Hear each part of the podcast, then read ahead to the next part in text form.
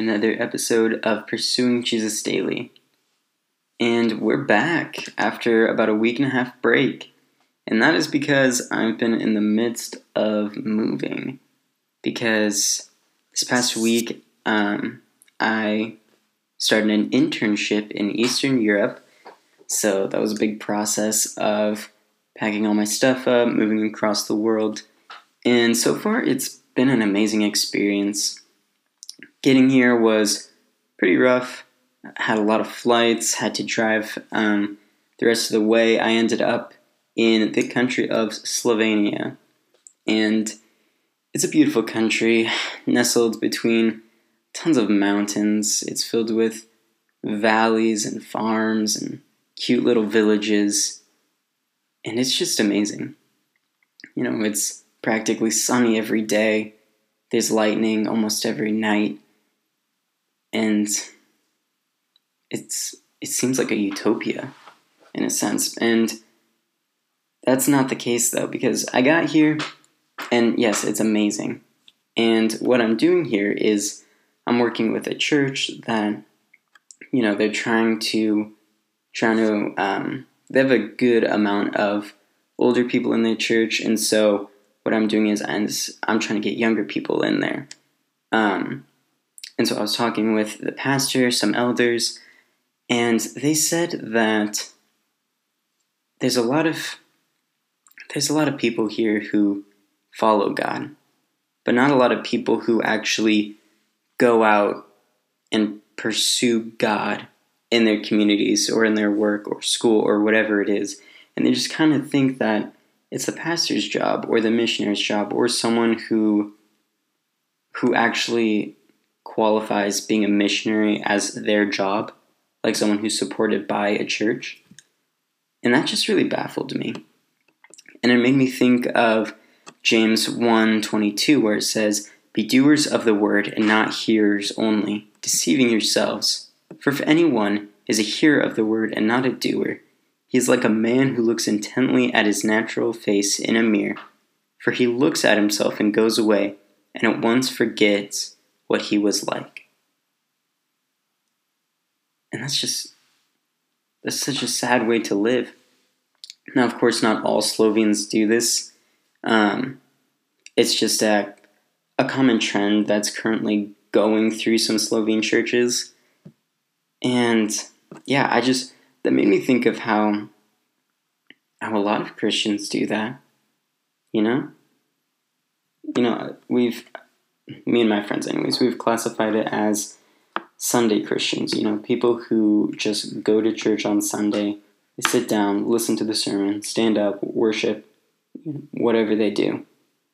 And then they go back home, go on with the rest of their lives, and they just act like normal, everyday people. They act like the rest of the world.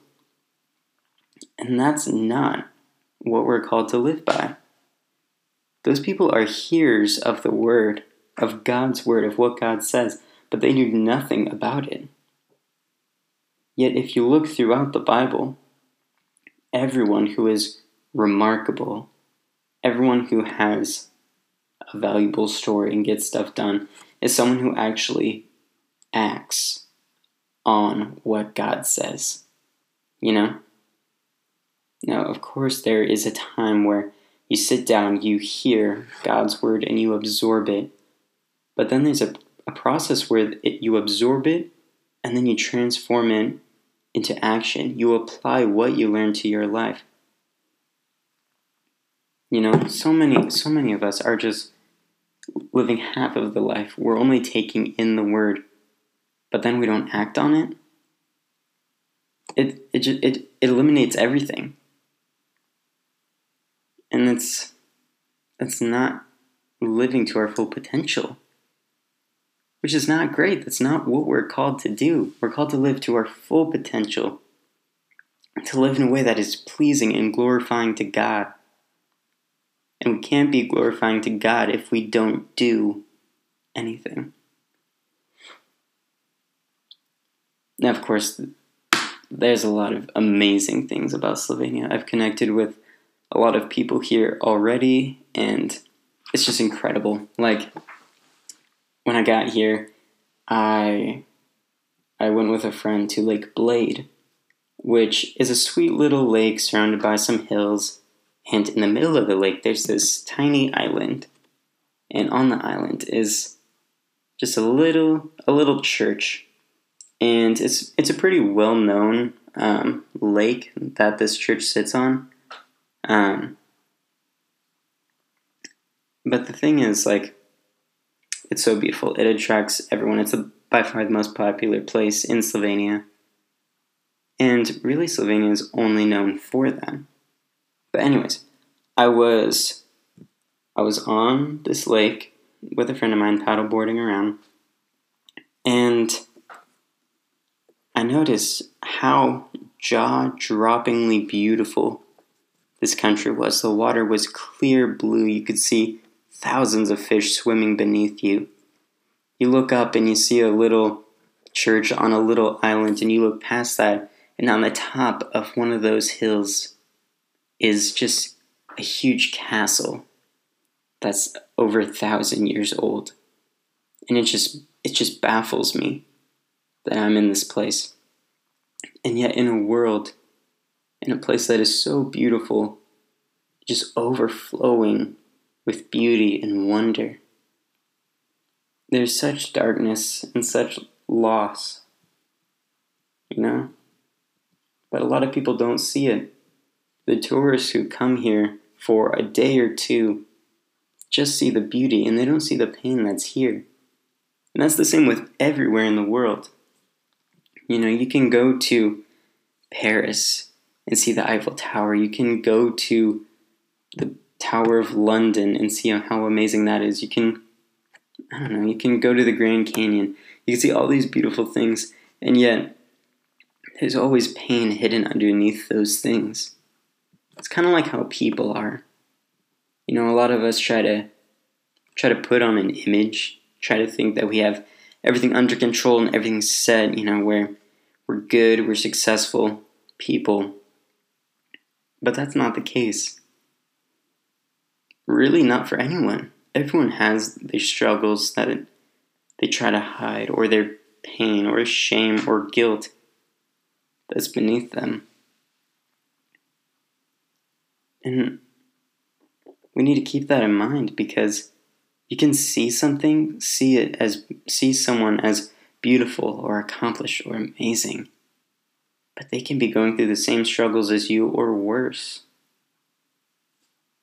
It's a tough life out there and it's hard to get a proper grasp on what is going on in people's lives that we got we have to pay attention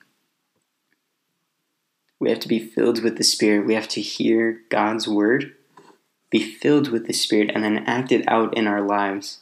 We have to go out and do. We have to go and change the world.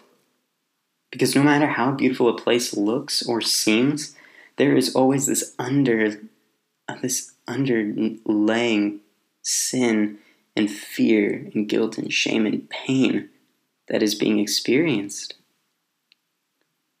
And our beautiful opportunity is to go and to help these people and love these people. A lot of people get the wrong idea of Christianity. They think it's a bunch of rules and a bunch of condemnation. They think, you know, this this religion is wrong or shameful. But if you look a few a few verses past James 1:22 where it talks about being hearers of the word and doers of the word, it says this in verse 27. It says that religion that is pure and undefiled before God the Father is this to visit orphans and widows in their affliction and to keep oneself unstained from the world. That's what that's what we got to do. That's that's all of Christianity just simplified so easily when it comes down to actions It's to visit orphans and widows in their affliction and to keep oneself unstained from the world. So we get to, we are blessed with getting to go and love people and help people who are afflicted or in pain. And as, as we know, that's everyone. Everyone is broken because we live in a broken world. And then to keep oneself unstained from the world? Basically, that's just not being a Sunday Christian, you know? It's where you go out and you pursue God every day, and you pursue people every day, and you spend every waking moment loving people and serving people, even when it's hard. It was hard. It's hard for me to move to Slovenia across the world. I miss my family. I miss my friends. I miss my job, my school. I miss everything. But this is God's calling. And this is what He has for me. And so it is my joy and my pleasure and my calling to go and to serve God wherever I am. And so I hope you think about that too. And where's God calling you? You know, it could it could be across the world or it could be right next door. You know, start a conversation up with your neighbors. See see what's what's up in their lives or your coworker or your schoolmate literally anybody. Literally anybody out there. Everyone needs God. Everyone needs to be loved. And everyone's afflicted. So keep that in mind. And I just I want to send you out today with a verse from Ephesians 3:22. And it says this: Now to him who is able to do far more abundantly than all that we may ask or even think, according to the power at work within us, to him be glory in the church and in Christ Jesus throughout all generations, forever and ever. Amen. Now go and live lives that are glorifying to God and that prove your calling in this world. God bless you guys.